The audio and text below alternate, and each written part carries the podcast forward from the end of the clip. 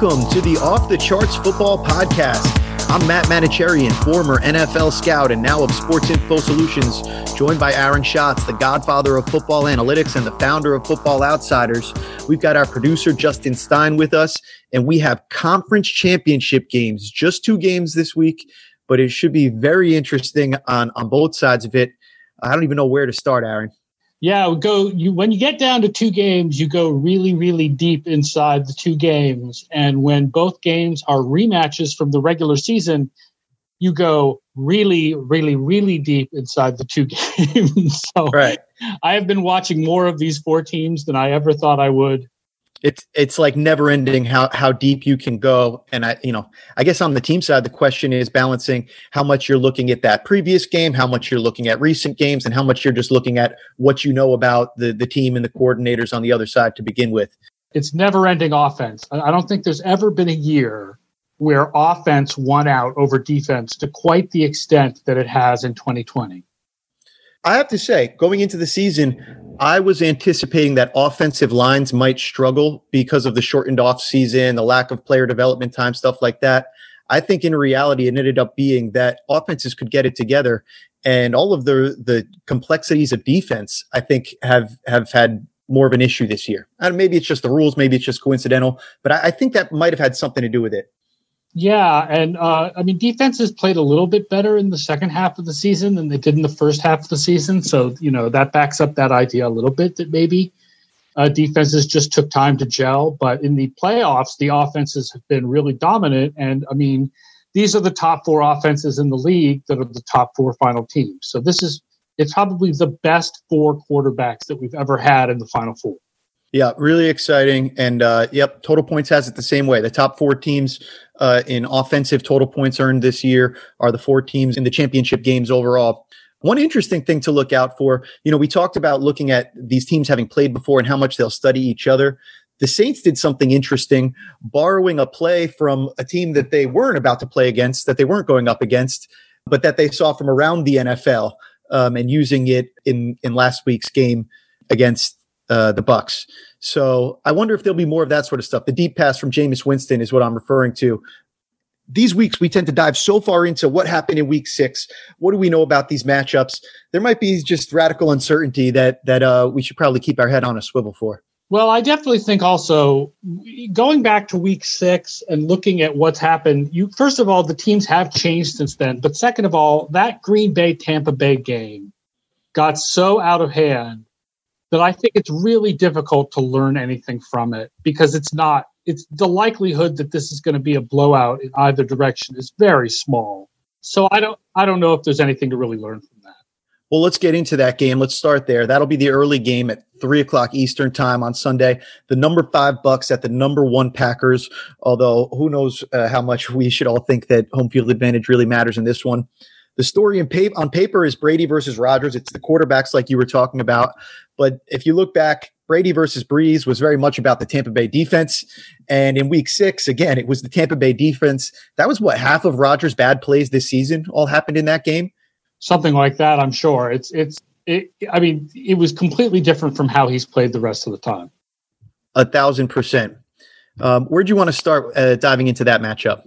Well, I mean, the difference between these teams, Green Bay is number one right now in weighted offensive DVOA. Tampa Bay is number two, but there's a, a good difference between them. But that difference is made up by Tampa Bay being better on defense than Green Bay is. So these teams end up being neck and neck in our ratings.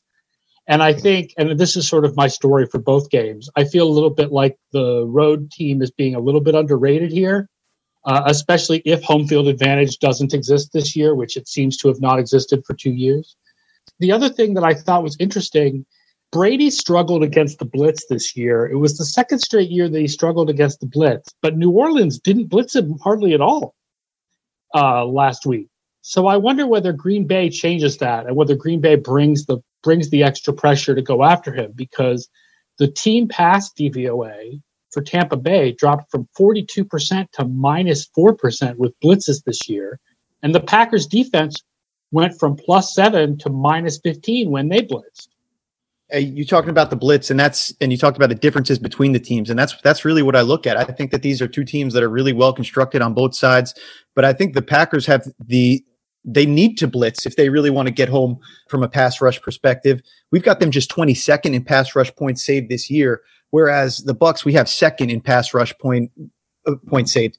So when you actually kind of look and try to poke holes in these teams, that's the first hole that I find really is the Packers and their ability to rush the passer. How that figures in against uh, Brady, I think is is a whole different thing because go back to week six again. You could basically throw it away if if there's another game like that where the where the Bucs are just playing from ahead, then I'm sure Brady won't throw the ball too much. He'll get the ball out quickly when he does. But I would be surprised if it was that sort of game script again. And what wouldn't surprise me if that's the case is that the Bucs try to actually do some more max protect, try to take some deep shots, try to do some things to take advantage of the fact that they have an advantage from the pass rush perspective. The other advantage that they have, I think, is that Green Bay clearly has one corner who's better than the others. Mm-hmm. And Tampa Bay is very deep at receiver. I mean, very deep. I mean, not just, oh, Antonio Brown is their third receiver, but there's also Scotty Miller. If Antonio Brown, you know, if his injury stops him from playing. And then there's Tyler Johnson. They're really, really deep at the position. So they can go after the other Green Bay cornerbacks who are not Jaire Alexander. Just anybody but Alexander, yeah. Yeah. I totally agree with you there. I could I could see them doing some things that were very different than what they did in week 6 in terms of some mass some max protect and some deep shots to anybody that's not named Alexander. I think I think you're spot on when you say that. I'll also point out that if they can get the yardage on first down, they're in a really good position. Tampa Bay was the number one offense in the league on both second and short and third and short.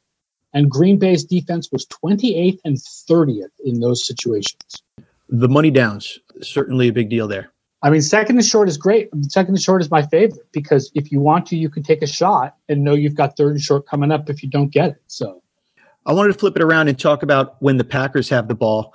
One thing that uh, is interesting is kind of the, the, story of the run game in this one.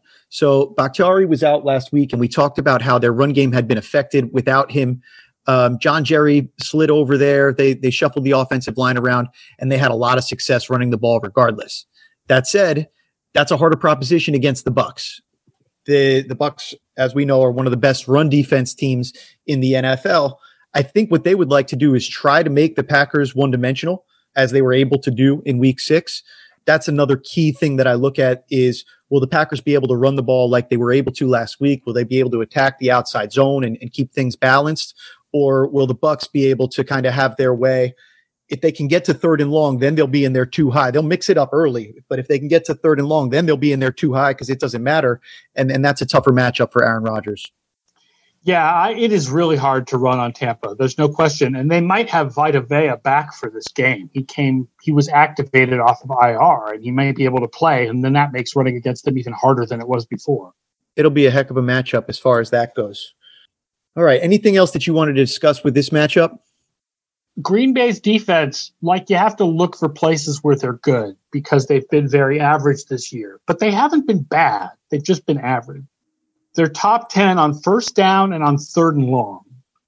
Uh, they're top 10 in the first half of games, but they fall off in the second half of games. Probably some of that is just game script that, you know, even though we do try to adjust for what the score is in the second half, some of that is Tampa, is Green Bay just, they let a lot of teams come back when Green Bay had a lead late in games. So, you know, it's sort of similar to Kansas City in that way. You know, Green Bay had a hard time completely putting teams away this year. Right. Looking at the splits when you look at a team like them, it gets funny because a lot of the time they're just they're hanging back with with two deep safeties with a lead late in the game and, and you get kind of funky stats when that sort of thing is happening. Right. And it's hard to compare it to averages because you'll have some teams that'll play like regular defense in those situations and other teams that'll just hang back and not care as much. And so you can't like if you try to adjust things to the league average, you end up not adjusting that much because there's some teams that still play really good defense when they have big leads.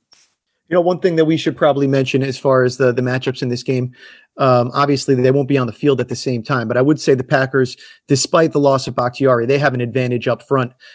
Both offensive lines really built kind of inside out, stronger on the inside than they are on the outside. But as we've found in the NFL a lot of the time recently, that it's it's keeping that pocket intact. That's really what's important it's interesting because I looked up the ESPN, their pass rush win rate that's based on the next gen stats tracking. And Wirfs, who everybody raves about his rookie year, only ranked 30th among tackles, and Donovan Smith only ranked 51st. So if there's a weakness of that Tampa Bay line, it's left tackle, no question. Yeah, there's no doubt about that. The Off the Charts Football Podcast is free, and if you like free stuff, you should check out SISDataHub.com, our free football advanced stats website. SISDataHub.com has a brand new game logs feature where you can see a selection of advanced stats for each player game by game. This includes our flagship metric, total points. Now you can see how well players have performed at earning points for their teams in individual games over the past five NFL seasons. The free SISDataHub.com is your source for the most accurate and objective football analytics in NFL history. The new game logs are just one of many planned improvements as we roll out new features. Check out SISDataHub.com today and tweet us at sportsinfo underscore SIS to let us know what you think. All right, let's uh, let's flip it forward and let's talk about the next game. The AFC game, 640 on the East Coast. It'll be the number two Bills at the number one Chiefs. This is weighted DVOAs, baby, against uh, the the anointed team from against conventional wisdoms, baby. Yeah, I mean, I'm sick and tired of talking about this, and and, and I may prove to be wrong, right? Well, but hold on, no, I don't think you can prove to be wrong. I think it's too late for you to be wrong. Kansas City, Kansas City could win the next two games big, and uh, and and and I'll be like, well, I guess they did turn the switch on. You'll be like, but it was a three point spread two weeks ago. I don't know. I don't think it would be a three point spread if if you were if you were wrong.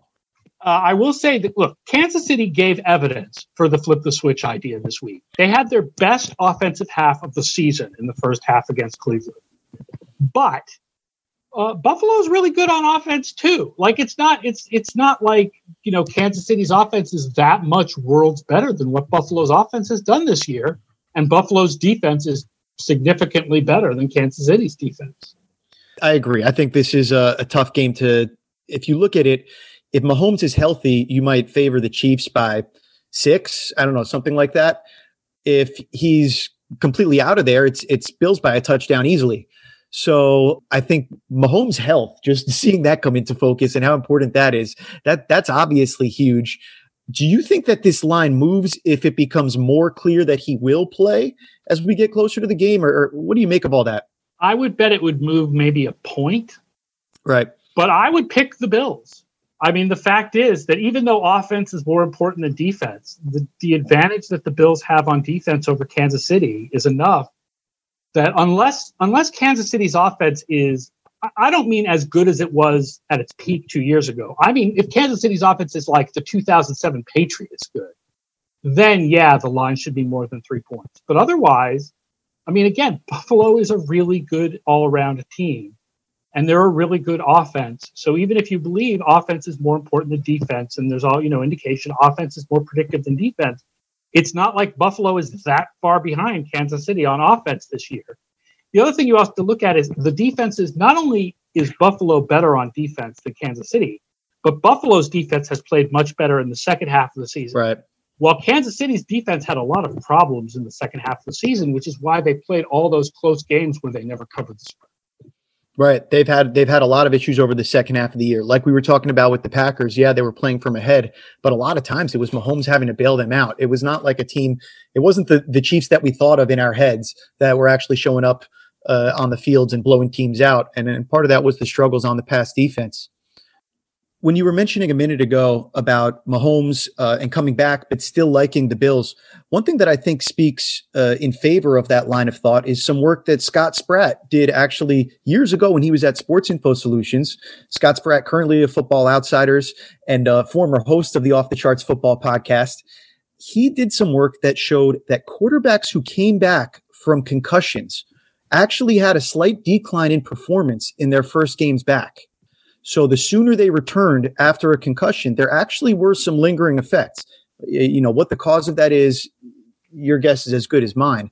But some interesting research that was done there. And when you look at that, you know, this is this is a sample size of one that's coming up on Sunday, but with Mahomes coming back, just because he plays doesn't necessarily mean that he's going to be the same Mahomes. Now, it doesn't mean that he's going to be a totally different version of himself, but it's one reason to think that there might be a cause for concern. Right. The same would be the questions about his toe. I mean, obviously, look, you still want Mahomes at 85% over Chad Henne, but yeah, he might be off a little bit. Yeah, you know, for all the the happy things Chad Henne did, uh, that interception was pretty brutal, right? Like, I mean, he still was Chad Henne, even with the 13 and a half yard run. Yeah. I, I want to talk a little bit about the blitz because I think that's a really pass pressure is going to be a really big deal in this game. Um, we've talked a lot about don't ever blitz Mahomes. Mahomes is amazing against the blitz, and the Bills did not blitz Mahomes in the first game. Uh, Steven Ruiz wrote it for the win that they didn't blitz him at all. SIS actually marks one play, but it's like a play action where it's hard to guess how many pass rushers really meant to rush the passer and how many were just going after the running back. So effectively, like they never blitzed him. And the opposite, on the other hand, Josh Allen generally improved a little bit against blitzes, but he faced more defensive back blitzes than any other quarterback, uh, which is data that we get from ESPN stats and info. And he actually dropped a little bit. He was still above average against defensive back blitzes, but not as good as he was overall. And Kansas City sent defensive back blitzes more often than any team except for Seattle and Buffalo and was pretty good on those plays. Interesting. So we could see some of the some of the DBs, maybe Mathieu Sorensen coming off the edge. Yeah, they blitzed Allen a lot in the Week Six game. One thing that drives me nuts when you blitz a quarterback like Josh Allen with a defensive back is like, can they actually bring him down? Are they actually going to get him onto the ground? Well, that is the problem. And he scrambled. He had four scrambles. They played a lot of, uh, they played like 50 50 man and zone coverage against him. And against the man coverage, he scrambled four times, three of which moved the sticks. So between that and Kansas City's problems on run defense, I mean, I'm expecting to see a good amount of Josh Allen on the ground. This would be a great game for, you know, zone read options and stuff. Right. And and I think you can definitely anticipate that. Like you mentioned, they've struggled over the second half of the year. They they disguise a whole bunch of stuff, partially on the strength of those safeties and how smart those two guys are in the middle there. Um, so they'll do lots of disguises. They'll try to confuse him. Um, when you look back at the week six game, Josh Allen on the ground was, I thought, a big part of that game the Chiefs have faced a bunch of mobile quarterbacks with varying degrees of success this year, but it was Josh Allen who punished them the most that game. Just eight carries for 42 yards, but five of them were for first downs. So he created five expected points added on those eight plays total. Um, it was him running the ball. And like you said, uh, it might be another quarterback run game when you look at the Chiefs' run defense, certainly you look at that as a, as a weakness. We have them in 29th in run defense points saved. But again, you look back at that game, Singletary and Moss had just 37 yards on 15 carries. And you look back last week, I think it was what, 20 plays before the Bills called a running play? It's going to be different this week because the Bills, when they played against bottom 10 run defenses this year, they ran the ball more often than the, you, they were very high in how often they passed but when they played bottom 10 run defenses, which they did in six different games, they ran the ball more. It'll be interesting to see which which way that goes. I don't think I think it's really hard to handicap what which way the Bills are going to come out. I'm sure everybody has their guesses for it, uh, including Steve Spagnuolo. But uh, I'll be fascinated to see what what it looks like from a design perspective, from from what the Bills try to accomplish. I also think pressure. We talked about blitz, but obviously getting pressure with just four is also important. Kansas City's pressure rate on defense is higher than I expected. It's 29% from the SIS charting, which is seventh in the league. And you know, Chris Jones is super dangerous. 39 hurries was third in the league, but he's not even the only danger on the inside. Tershawn Wharton had 15 hurries. So uh, the Bills' interior line, and I believe that Feliciano missed the first game, and I don't remember if Morse played in the first game or not, but their line is more intact now than it was in week six. But that's definitely going to be tough on them, the Kansas City interior pressure. Yeah, their line's been so good this year. A lot of the of Josh Allen's success, I think, is just the time that he's had back there, often with just simple five man protections. Uh, Singletary's been a good pass blocker for them this year. But I thought that last week, with all of the pass plays being called and no run plays mixed in there, you started to see some struggles from the interior guys there.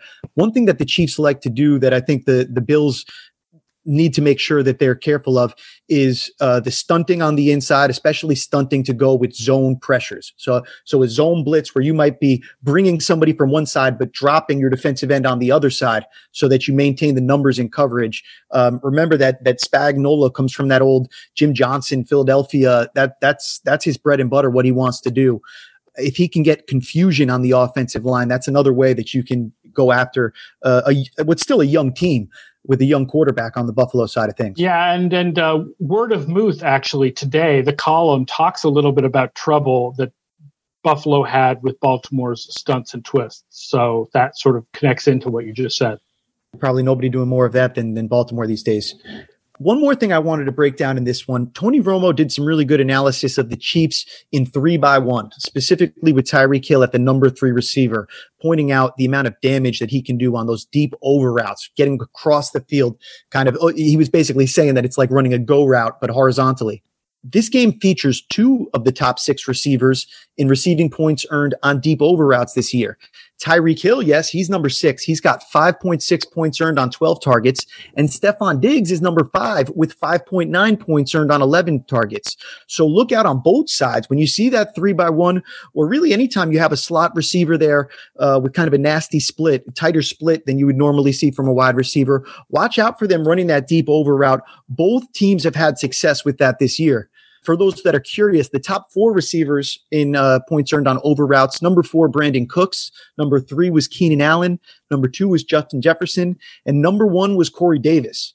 So um, look out for that. And also look out for the deep over in the Bucs game. Gronk has 12 deep over targets this year. So that could be a route that we see over in that NFC game too. I know the part of that was the idea that if you get Hill as the inside man in the three by one, you can have him up against sometimes linebackers, you really want to avoid that, or safeties. The Bills have pretty good safeties, but you still don't want them covering Tyreek Hill.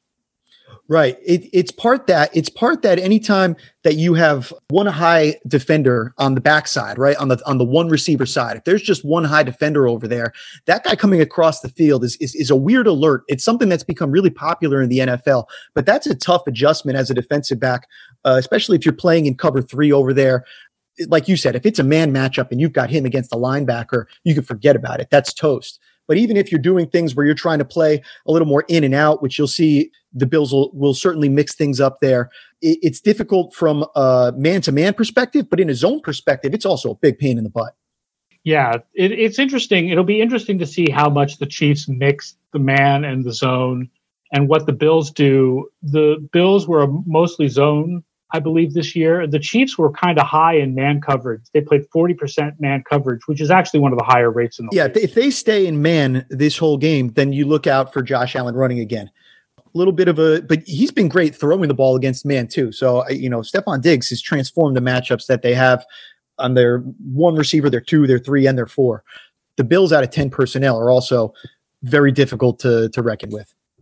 Yes, I was running numbers actually. And especially, by the way, not only were the Bills really good from the 10 personnel all year, but in the week six game specifically, they had 7.9 yards of play from 10 personnel compared to only 2.8 from 11. And uh, Dawson Knox, who's their normal tight end, was injured. Uh, but I don't think that that's the main reason for the difference. And some of that is just, you know, you're looking at only one game and that's not going to repeat itself in this game. But it kind of backs up the idea that the 10 personnel that really spreads out the defense and brings in six defensive backs and is, is really good for Buffalo because they're really deep at the position. They bring in Gabriel Davis. I mean, once you can stretch the field with uh, Smoke Brown in addition to Stefon Diggs and then get people like Gabriel Davis and Cole Beasley working underneath, it's it, it's a scary group that they've got. Right, or you can move. Gabriel Davis could go deep too. It doesn't necessarily have to be, you know, one way. It can be the other. Absolutely. All right. We will look forward to these championship games and we will have a very special episode next week. In the meantime, thank you to all of our listeners. Thank you for all the support. Please keep the five star reviews coming in, especially on Apple Podcasts. You can find us on Twitter. You can follow him at FO underscore ASchatz. That's A S C H A T Z. You can find me at Matt Mano at M A T T M A N O. Sports Info Solutions is also on Instagram and YouTube. You can check us out there. And footballoutsiders.com has tons of great content. What should the listeners be checking out this week, Aaron? Film room on the Bills offense against the Chiefs defense. Uh, scramble for the ball on how this is the best foursome of quarterbacks that have ever played in the conference championship round. Uh, and our big previews going up Friday morning from me and Scott Spratt. I'll be doing Buffalo, Kansas City. Scott is doing Green Bay, Tampa Bay. Fantastic. I can't wait to see those. Um, on the Sports Info Solutions side, you can check out the free SIS Data Hub by visiting sisdatahub.com. Check out the game log features, and you can also get a free trial to the Pro Data Hub through there. The Pro Data Hub now has playoff stats included, a recent update that just went live. Um, another thing you can check out on sharpfootballanalysis.com, I wrote an entirely too long piece about Tua Tagovailoa and his future with the Dolphins. So um, if you want to check that out and get my thoughts at least on where they'll go, whether it's in the draft or not, or what end up what ends up happening with Tua. Uh, you can check that out. There's going to be a, a lot of quarterback movement and interesting things going on this offseason. Yeah, suddenly it seems like people are retiring. And that's just one aspect of the movement and the, and the musical chairs that'll come. All right. For my co host, Aaron Schatz, and our producer, Justin Stein, I'm Matt Manocherian, and thank you for joining us for the latest episode of the Off the Charts Football Podcast.